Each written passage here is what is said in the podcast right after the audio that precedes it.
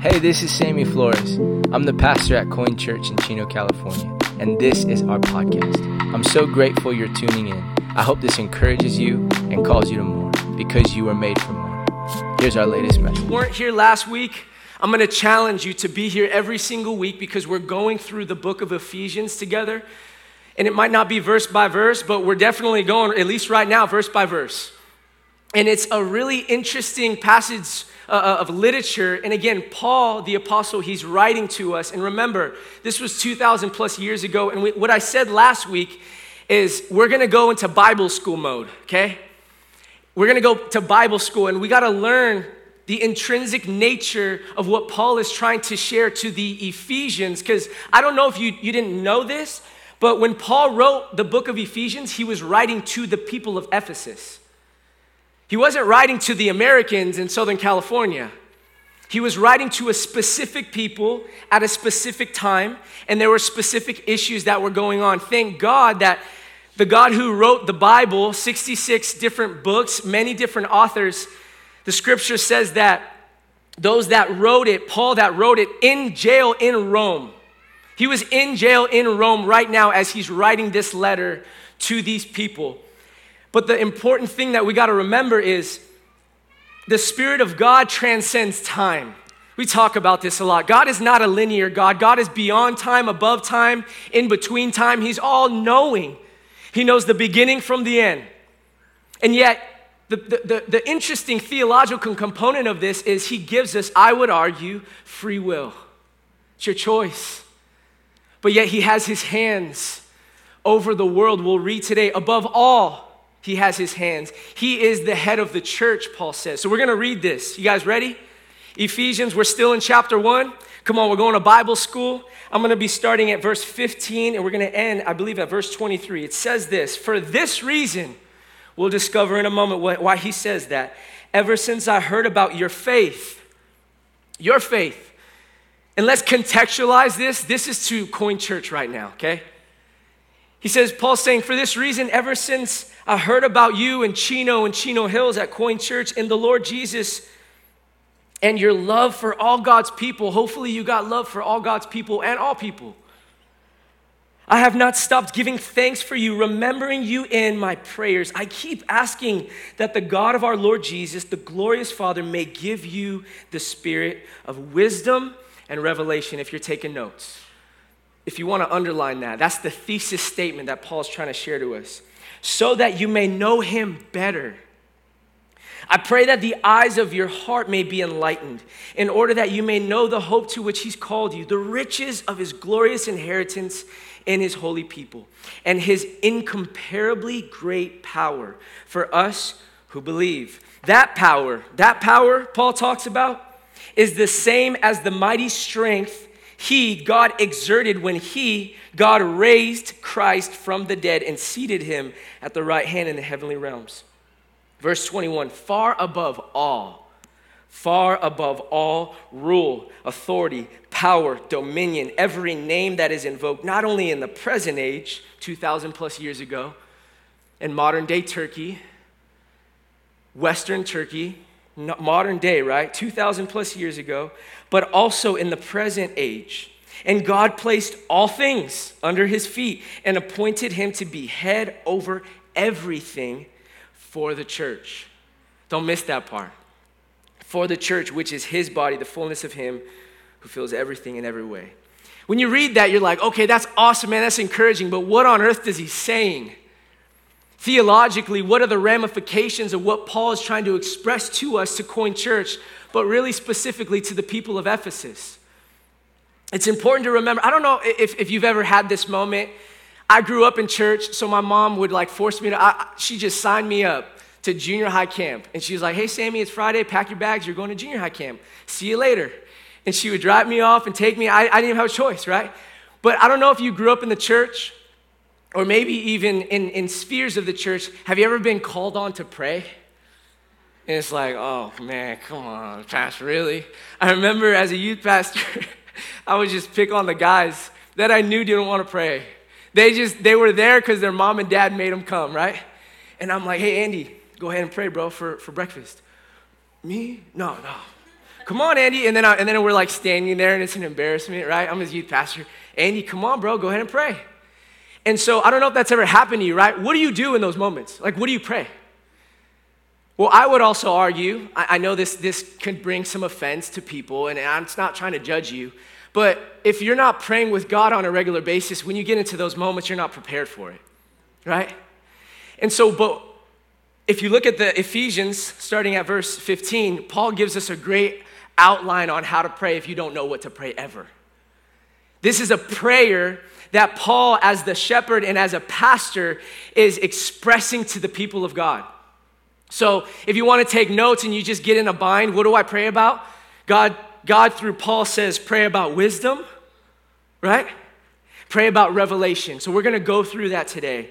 It says, for this reason. What is he saying when he says for this reason? Verse 15. Well, in the preceding verses, right, that we just read, we learned last week that God, as he lays down, Paul, as he lays down the foundation of the, the, the framework of why we are believers of Jesus and what that even means.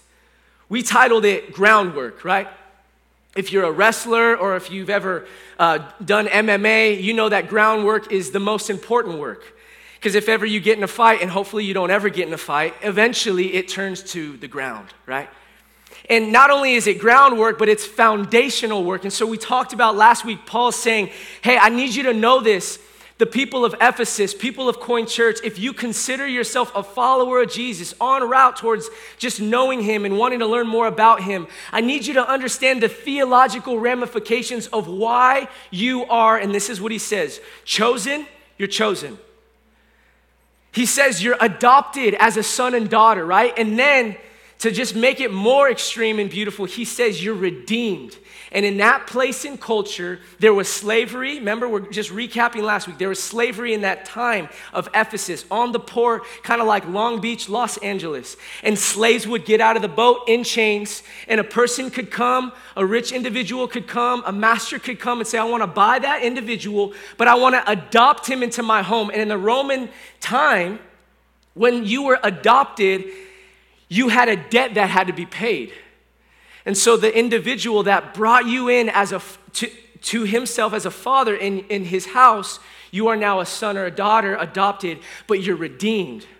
Redeemed, Paul uses that language, redeemed, meaning all of the debt, all of the past sins, all of the brokenness is wiped away. So, what you did last week, last month, yesterday, last night, you're redeemed. You shouldn't keep doing it. If it's a bad habit and it's destruct and it's bringing devastation on your soul, that's a whole other conversation. You know, there's habits, there's instincts, there's things that God wants to bring you out of. But oftentimes, what we talked about last week is we don't like to live, right? So, saved, sanctified, and set free. We don't, we don't really live that set free life sometimes because we're we're held back by our brokenness and our past, and we forget that God bought you with a price. And that price that He bought you with sets you free for your present and your future. So now I don't have to live in shame. I don't have to live in condemnation. I don't have to live in brokenness. But I do have to realize I am set free.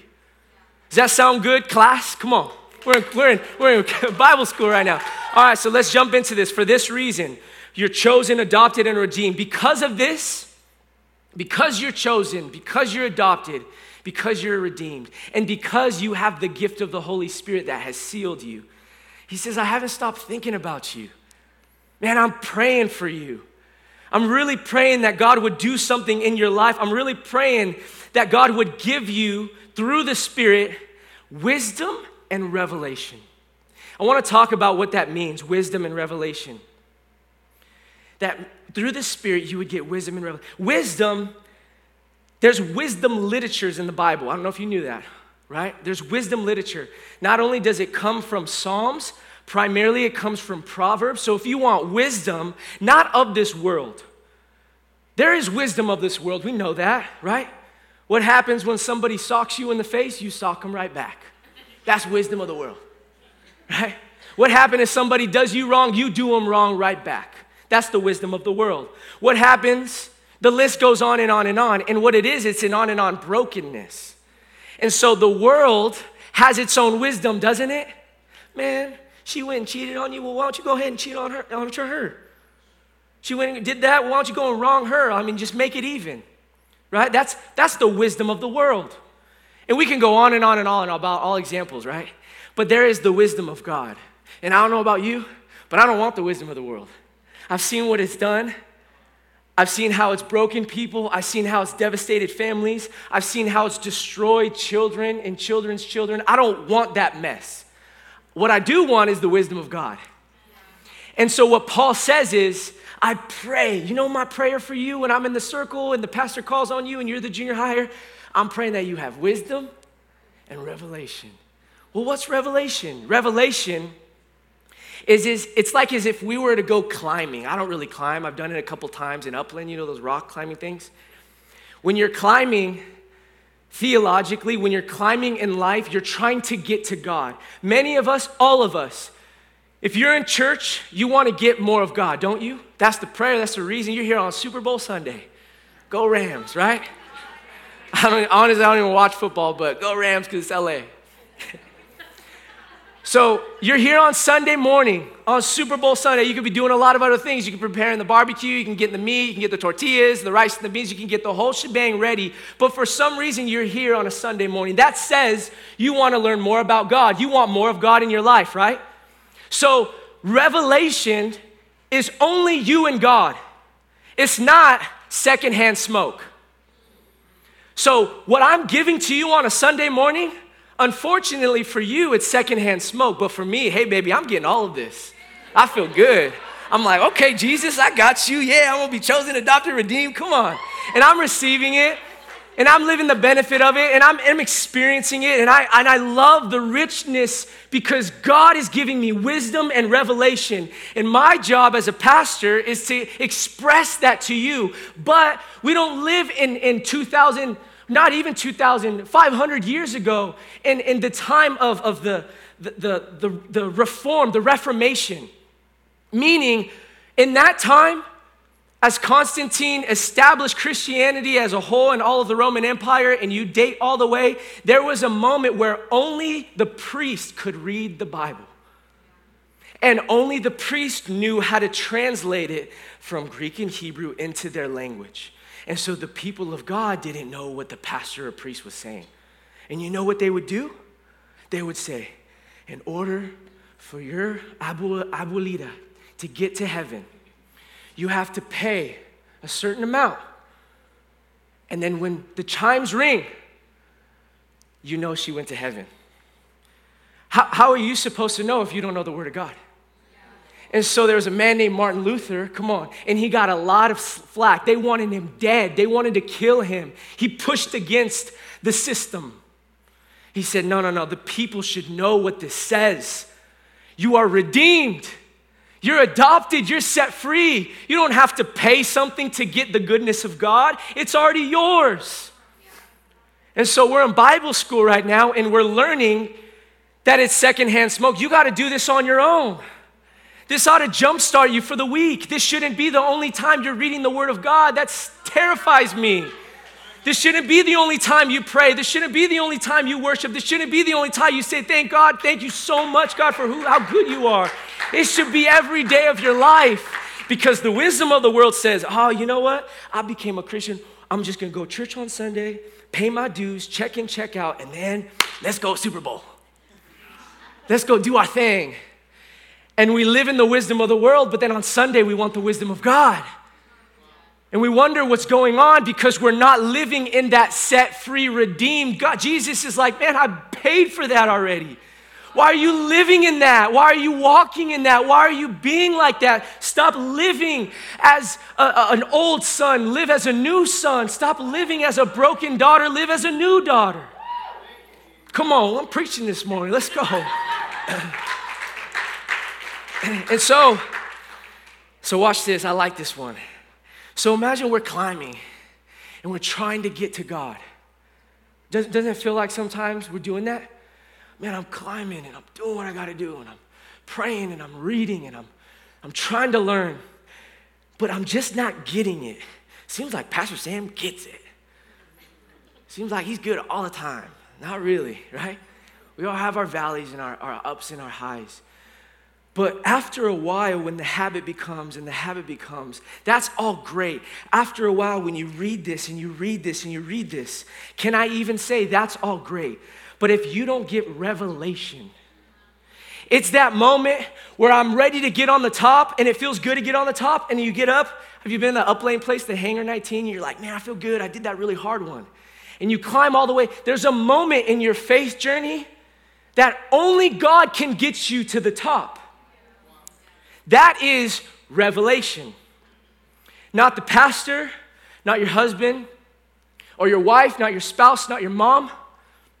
Not anybody in your life can get you to a point, as Paul says, to open your eyes. That's between you and God. Why would Paul say then, I really pray that you have wisdom of God, but revelation? Revelation. It's important in this day and age, isn't it? It's really easy to blur the line of the world's wisdom and God's wisdom. It's really easy in the, in the, at the end of the day to not have integrity, but we say we have an integrity. It's really easy at the end of the day to say, I know God, I love God, I give to God, I go to church, but in your heart of hearts, you have resentment and, and you think evil and you want evil done to one another. Paul says, I want you to have a revelation so that you may, and then this is it right here. This is how you pray, so that you may know him better. So if ever anyone calls on you, Say, God, I just pray today you give us wisdom, revelation, and that we know you better, God. Every day that should be your prayer. That's the homework assignment today, because we're, we're in class, right? Every day for the rest of your life, or just try this week. Pray that God would give you wisdom, not from this world, but wisdom from Him. I pray all the time God, give me wisdom beyond my years. I know I don't have the gray hairs. I wish I kind of had the gray hairs, but I don't have the life experience at times. But God, you can give me wisdom beyond my years. When I'm talking to people, when I'm working on issues, when I'm thinking about how to do leadership, and when I'm processing how to move forward as a community, God, give me wisdom beyond my years. But more importantly, God, I need your revelation because I don't want no secondhand smoke. I want it directly from you. I want to inhale and exhale you, not somebody else's revelation, your revelation. It's important so that you know him better. Then he says, I pray that the eyes of your heart may be enlightened, in order that you may know, watch this, the hope to which he's called you. Did you know? Oh, did you know? Sorry. Santa Ana wind messing my throat up. Did you know? I'm like 13 years old again. Come on, pray for me. Did you know? I'm like losing my train of thought because that's so, so funny. did, you, did you know that God has called you to hope? Man, He's called you to hope. Hope in what?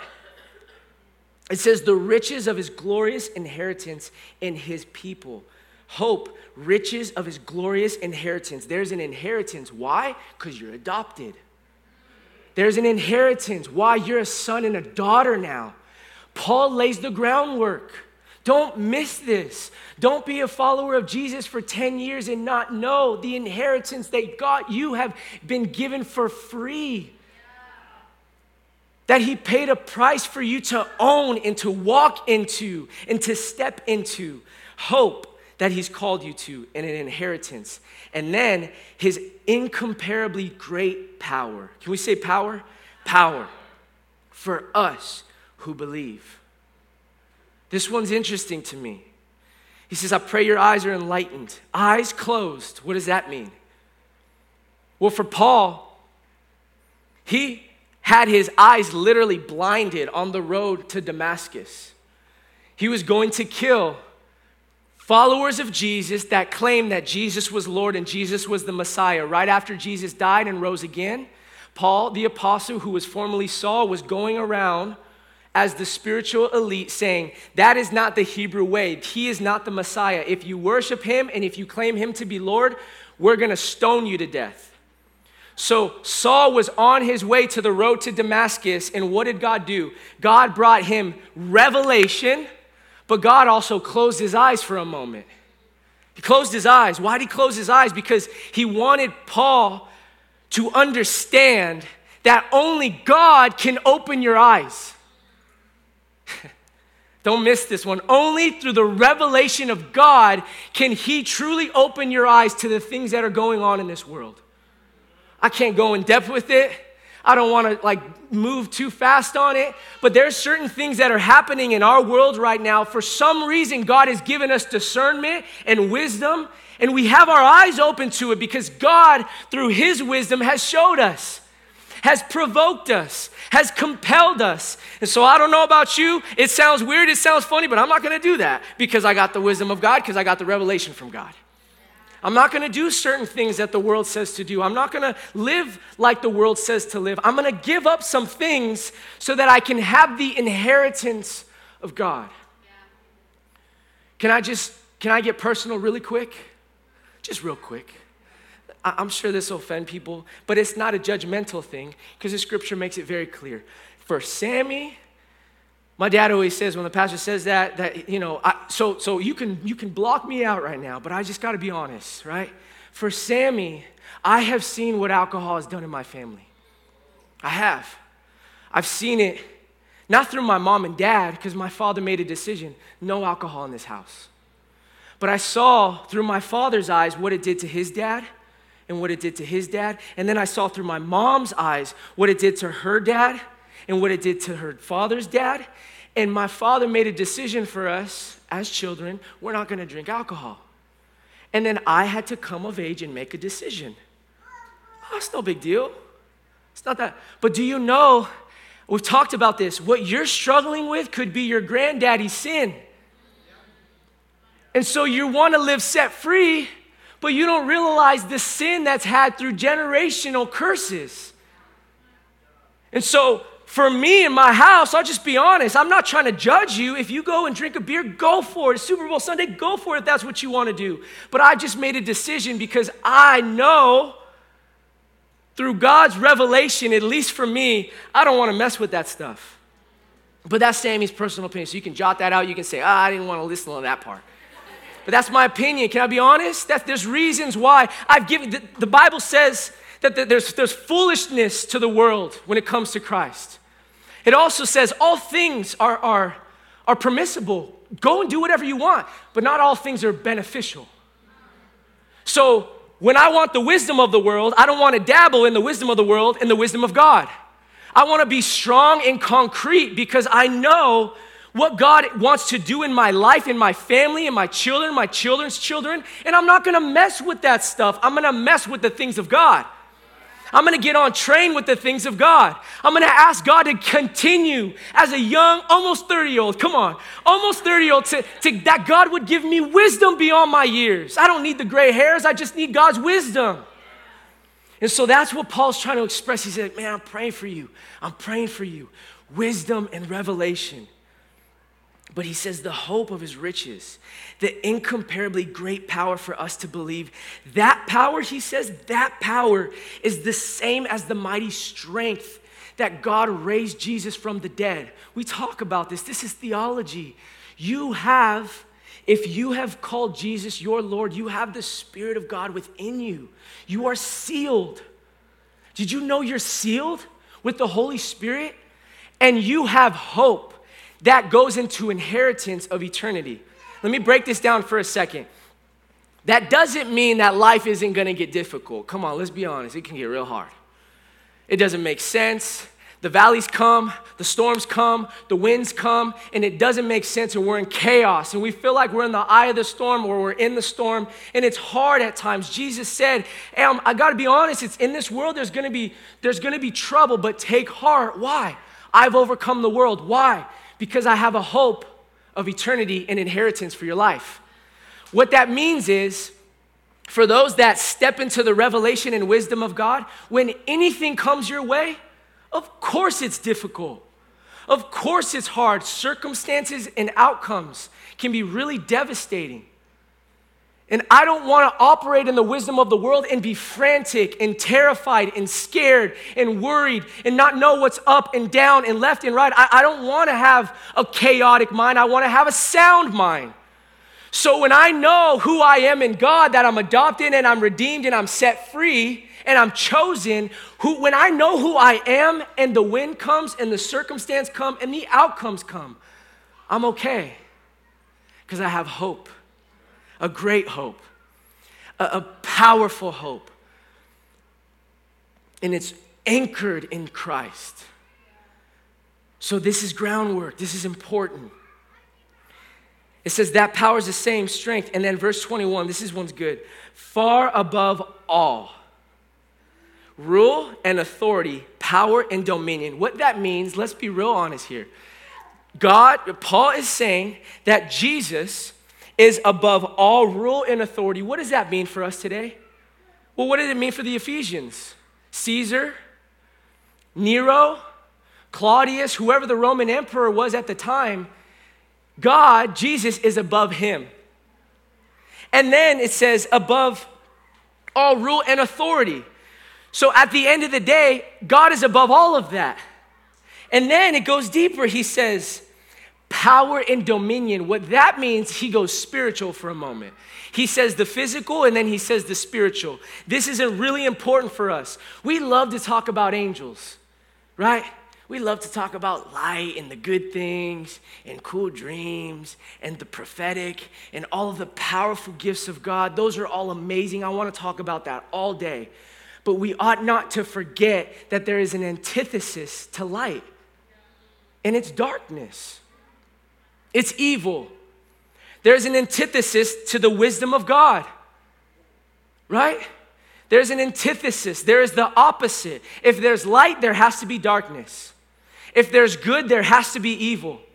If there's a God, then there's, right? There's a Satan, there's a Lucifer, there's an evil one. And we went through that for a long time, right? You just go back on our YouTube or watch that on your own time. We talked about the spiritual forces, but what Paul's trying to share to us, because in the in the Ephesian world, man, there was weird, crazy stuff going on all the time. They were looking at the God, the God of Poseidon, the God of thunder. They were praying to him. They were literally hurting themselves to get to provoke the gods. They would go and do sexual weird stuff to a particular goddess so that they would provoke the goddess to give them blessing and to give them knowledge. They were doing some weird, strange stuff. And Paul says, No, you don't get it. Jesus is above all of that. Jesus is above all evil and all darkness and all brokenness. And so that's why my mom, when I was a little boy, said, All you gotta do is say, I bleed the blood of Jesus, or I plead, I plead the blood of Jesus. I'm like, what on earth does that mean? I'll just say it if it helps me. Right? You're laying in bed at night. You're like, what the heck was that? You know, or what's that noise? That's scary, you know, and you shouldn't watch the scary movies, but sometimes, you know, you do. And then you're walking down the hall and you're like, oh my goodness, and you're terror. God is above all that. Jesus is above all that. He's above all dominion. He's above all evil. And then to go even deeper, there are people, even in this day, we talked about that cast spells and that do almonds and that, that pray to rocks. And they literally, you go, please don't go and do it. Go to palm readers. That stuff is evil. Where else do you think they get it from? If there's prophecy in the scripture, that's godness and goodness. There's prophecy in the world and it's evil. It's a real thing. And so we have to remember that God, through Jesus, He's above all. And every name that is invoked, not only in the present age, 2,000 plus years ago in Ephesus, but right here, right now. And then in the age to come, He's above all. That's encouraging. That's good word to us. And I want to read to you how powerful this is. It says, in every name that invoked, and God placed all things under his feet. I'm almost done. And appointed him to be head over everything for the church. Let me encourage you. I'm going to geek out just for a moment because we're in Bible school, okay? Says this in Psalms 110:1. Many New Testament authors repeatedly would use this scripture. The scripture is, "The Lord says to my Lord, sit at my right hand until I make your enemies a footstool for your feet." I don't know if you've ever heard that. All throughout the New Testament, different authors are quoting it and quoting it. Why? Acts 2 34 uh, to 35 says this For David did not ascend to heaven, and yet he said, The Lord said to my Lord, Sit at my right hand until I make your enemies a footstool for your feet. Hebrews 1:13. To which of the angels, which of the angels did God say, Sit at my right hand, and I will make your enemies a footstool for your feet? He didn't say that to the angels, he said that to Jesus. Matthew 26, you have heard it said, Jesus replied, but I say to all of you, from now on, you will see the Son of Man sitting at the right hand of the mighty one and coming on the clouds of heaven. Acts 7:55. But Stephen, as Paul was going and martyring the Christians that claimed Christ, full of the Holy Spirit, sealed by the Spirit, looked up to heaven and saw the glory of God and Jesus sitting at the right hand of God. Romans 8:34. Who then, Paul says, is the one who condemns? No one. Jesus Christ, who died more than that, who was raised to life, is at the right hand of God and is also interceding for us. Colossians 3:1 Since then you've been raised with Christ. You have me. We've both been raised. If you died, you've been raised again. When you get baptized, you go down and we hold you down a little longer if it's been bad, and then we bring you back up and you die to your old self, you die to the brokenness, you die to the shame, and you come back a new creation. Not physically, come on, it's not physically, it's spiritually.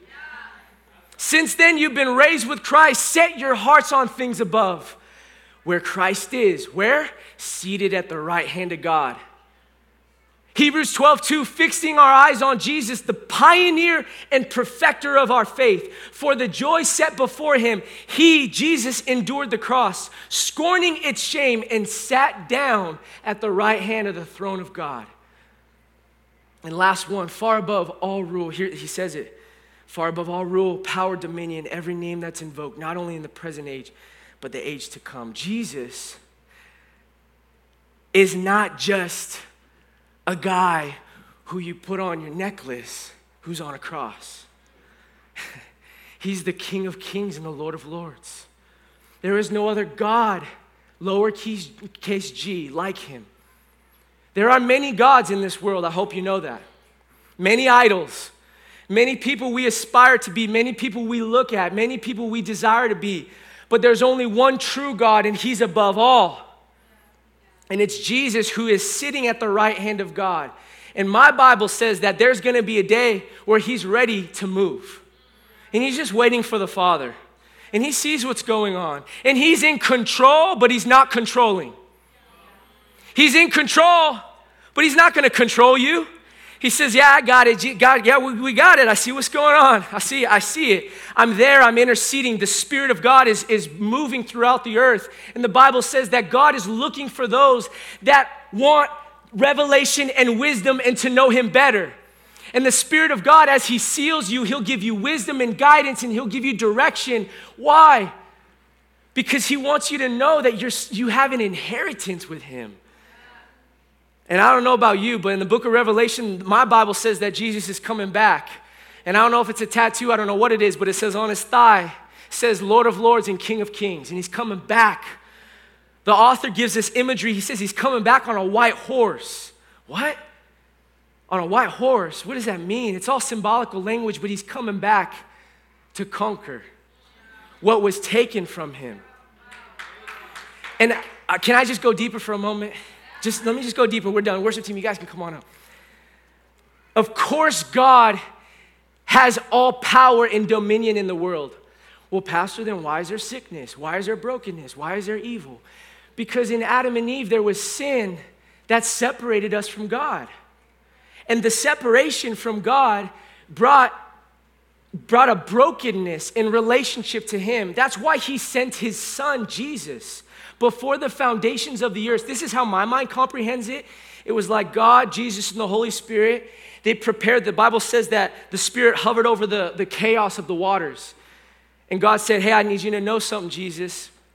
You already know, but when, when we establish this thing, we're going to give them an opportunity. We're going to give our, the people in our image an opportunity to love us. And many won't. That doesn't mean we don't do this, though. I need you to know, Jesus, that one day you're gonna have to set this thing straight because you're my son. And it will be your blood because you're eternal that covers all of eternity. So there will be a price you have to pay. That's why in Jesus, in the Garden of Gethsemane, he takes his cup and he says, Father, can this cup pass? And then he, he comes to his senses and he says, No, no, no. I know that before the foundations of the earth, this must be done. Why? For you and for me. He didn't do it for him. He didn't do it for himself. He didn't do it to glorify. He did it so that we would be set free, redeemed, and chosen by him. And then I'm done here. Here's a theological piece. Here's the game changer for you and for me. When we know that Jesus is above the church, it changes things for me personally. It says here, God placed all things under his feet. So the church has authority and power to overcome all opposition. That means if a demon possessed person walked into this room, they have no power. The, the dev, demonic forces has no power especially when the people and believers come together, especially when God's moving, especially it says that the gates of hell can come against and will fight and will push, but will never prevail because Jesus is Lord over the church. Who's the church? You're the church. I'm the church. When we come together, we recognize that because her leader, because the Bible says it's the bride, Jesus, is head and Lord over all. Jesus himself had authority. Watch this, don't miss this one. He had authority when he walked this earth because he was under the Father's authority. He always said, I only do what my Father tells me to do. Whatever, whatever the Father says to do, I'll do. I'm not going to do that yet because the Father said hasn't do, do, do that. He was doing his will and therefore had the authority of God, didn't he? This is where it gets good.